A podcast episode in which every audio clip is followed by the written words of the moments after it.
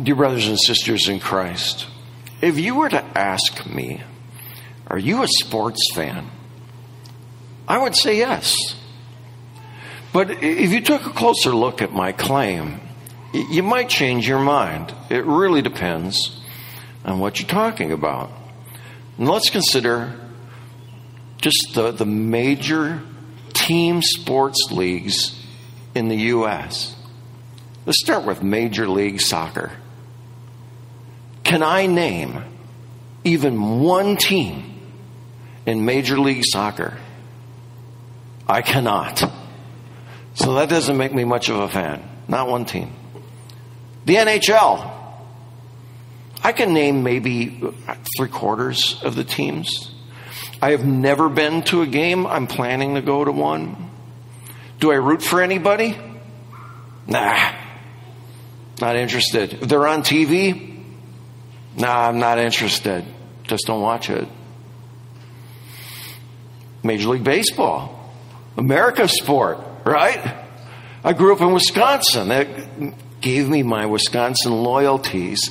I am at least nominally a Brewers fan. Have I been to a game lately? No. If they're on TV, do I watch it?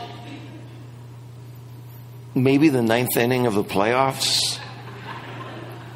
Other than that, no. Do I have any any clothes that say Milwaukee Brewers? Absolutely nothing.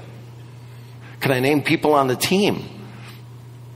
Uh, maybe a few, not much. The NBA.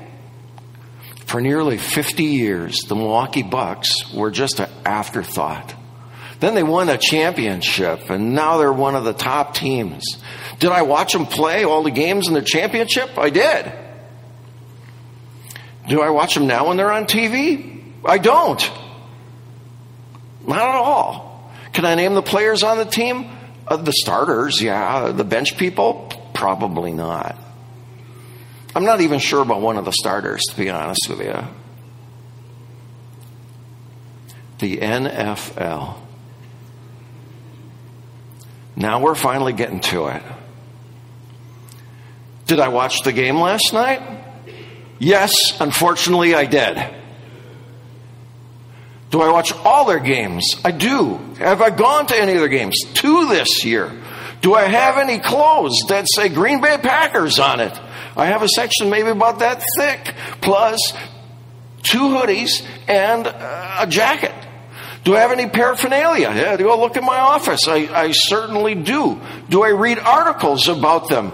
Every chance I get. That's where I'm a sports fan. Everything else, it's like, eh, not that interested. But I will admit this, even after last night, sports is just entertainment. That's all it is. And sometimes it's not entertaining, it just leaves you frustrated. But that's all it is. It has nothing to do with my survival. It has nothing to do with my family's well being. It has nothing to do with why I'm here on earth. And it certainly has nothing to do, despite maybe some of the jokes you've heard, about our eternal life. It's just entertainment. That's all it is. But when we're talking about Jesus, when we're talking about Jesus' call to us, that's a different story. That is everything really to do about why you're here. That is everything to do about eternal life. How committed are we to Jesus? I gave you that walk through my sports loyalties to kind of give you an idea of a commitment scale, you know, everywhere from Major League Soccer to the NFL, okay? As a metaphor for our walk with Christ, where do you fall? Where is Jesus to you? Where is being a disciple to you? Is it Major League Soccer? Is it Major League Baseball? Is it NFL? Is it beyond that? If you look at the outline, uh, the first major point in there I call tangential Christianity. And I can't help but feel that for a lot of people, that's what their faith is. It's, it's a tangent to their life.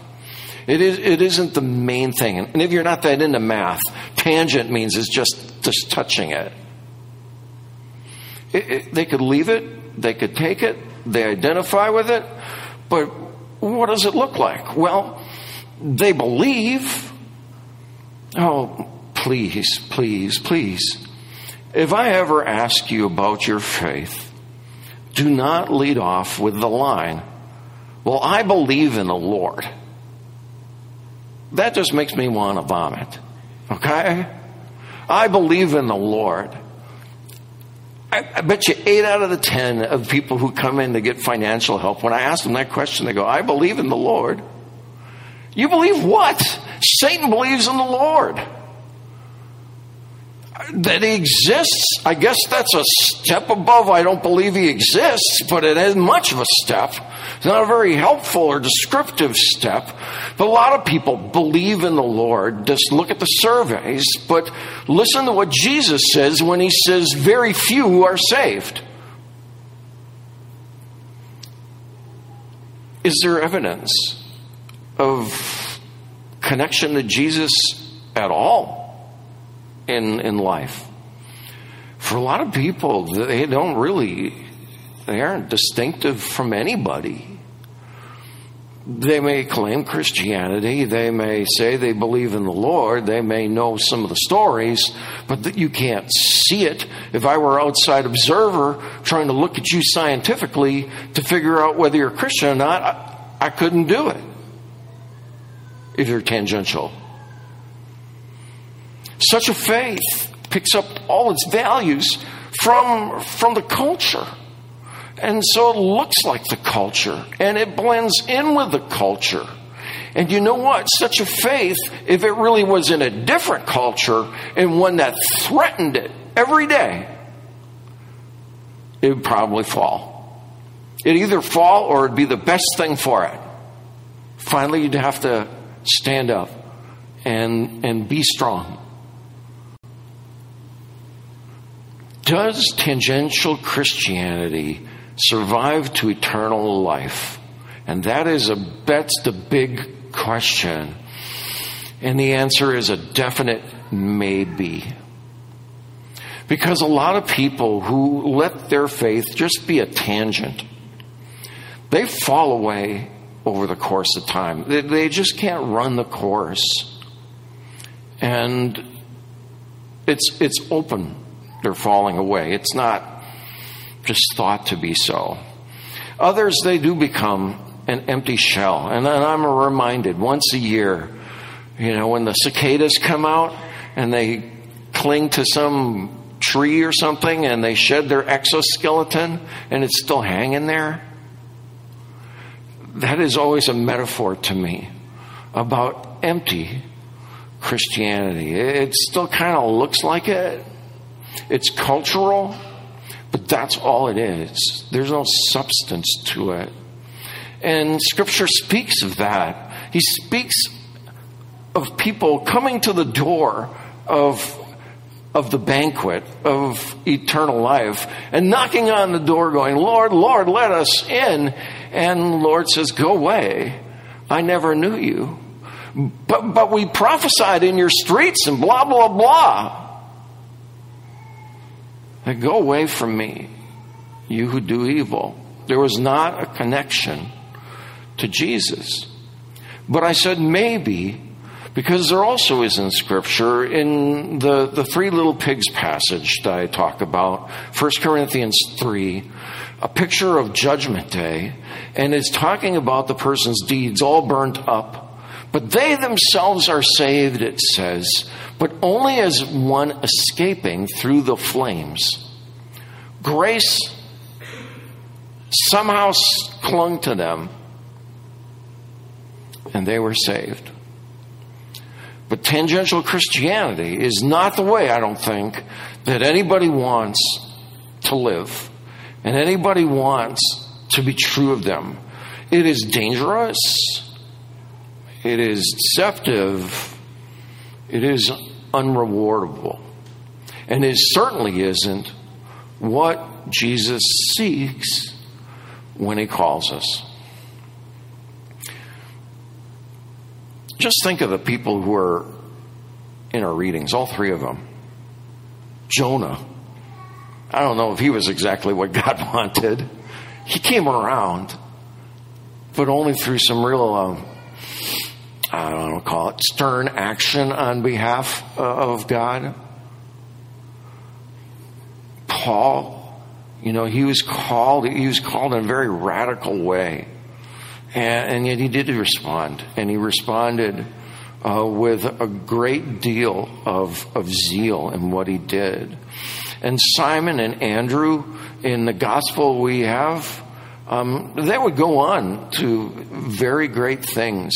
But right immediately, it says, and they dropped their nets and left it all behind. Now, I'm not saying that you're like Jonah. You're supposed to go to Nineveh or I don't know where, Boonville, somewhere else.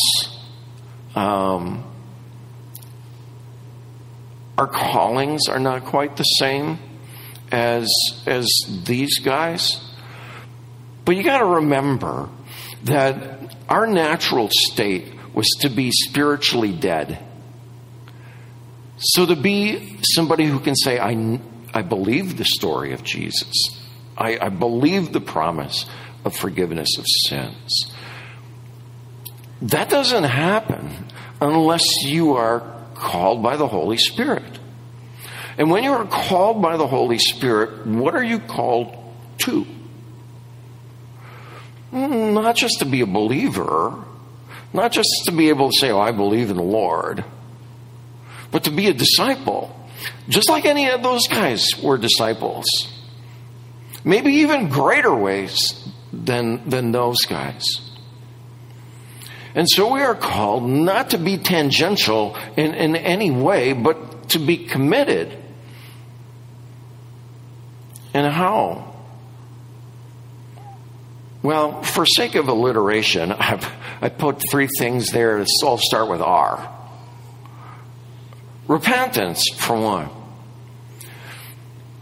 That the people God calls are, are to live every day watching how their sinful nature guides them, well aware of what they are as far as being a sinner and not just being okay with it, but fighting it and confessing it and being repentant. That's one thing they are called to do. Look at the Ninevites.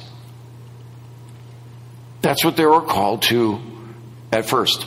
For that matter, Jonah. He had to repent. Or Paul. He, they all had to repent. Just some of them are more dramatic. And then relationship. And here's where I feel some people kind of fall in a hole. You know, you, you can know the, the right answers and you can be immersed in the culture. But if you don't get a sense that, that you have an interactive relationship with the living God, that you walk with Him every day, that you speak with Him every day, that He is guiding you and working through you, that He, he teaches you all the time. If you don't get that sense of relationship, then I think you're on a very slippery slope. I think the whole thing feels like a religion to you.